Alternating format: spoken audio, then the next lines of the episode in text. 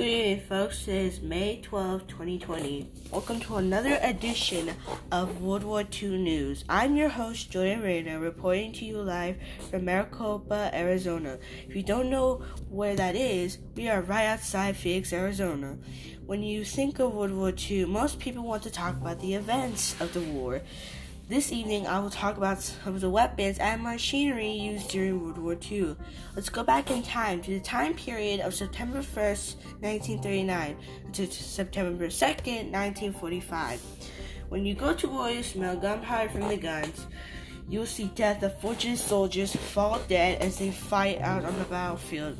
You'll hear ex- explosions from the tanks on the ground and from the bombs being dropped by planes from the air. America was able to produce some excellent weapons, including M1 rifle. At the start of World War II, armies used bolt action rifles that in some cases date back in the 19th century. Enter the M1 Garand, a semi automatic rifle that could pump out bullets with a far higher rate of fire. The M1 en- enabled U.S. infantry to generate remarkable rates of fire by the standards of the early 1940s.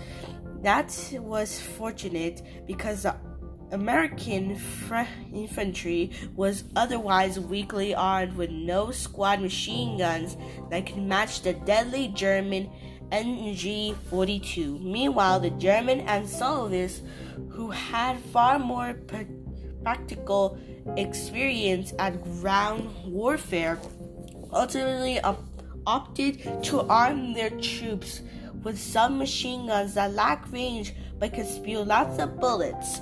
But the M1 was solid, remarkable weapon, re- remarkable weapon that gave American riflemen are fighting chance against their enemies. P40. Now we're talking. Now let's talk about the P40. The Curtiss P40 Warhawk is a an American single-engine, single-seat, all-metal fighter and ground attack aircraft that first flew in 1938.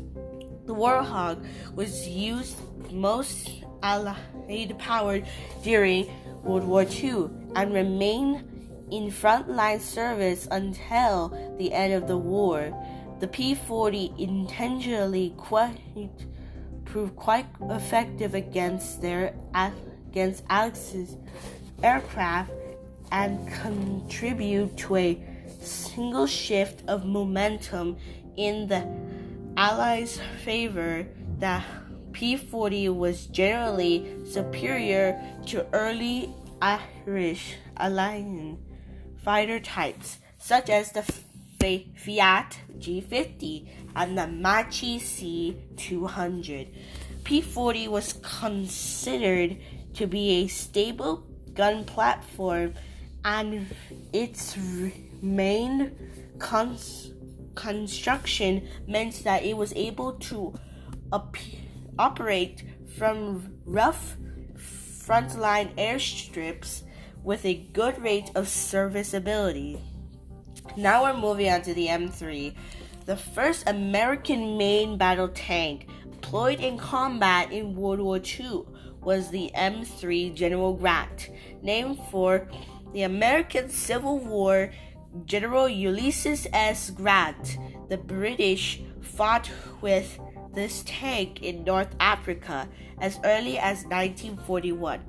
It is likely that no tank in history even went from design to production faster than the General Grant.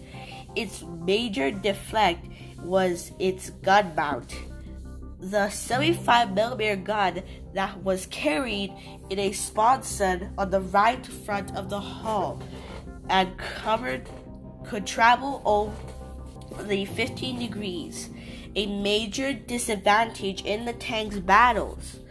However, the M3 was only a quick fix. They stopped making these tanks in 1942. Well, folks, I talked about a few made weapons and machinery. This, of course, is not all the weapons that were made during World War II.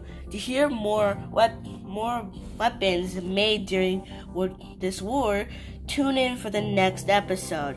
We will be back to continue the discussion on World War II weapons next Friday. Thanks for tuning in. I hope you enjoyed learning about a few of the American made weapons during World War II. This is your host, Jordan, signing off. Until next time.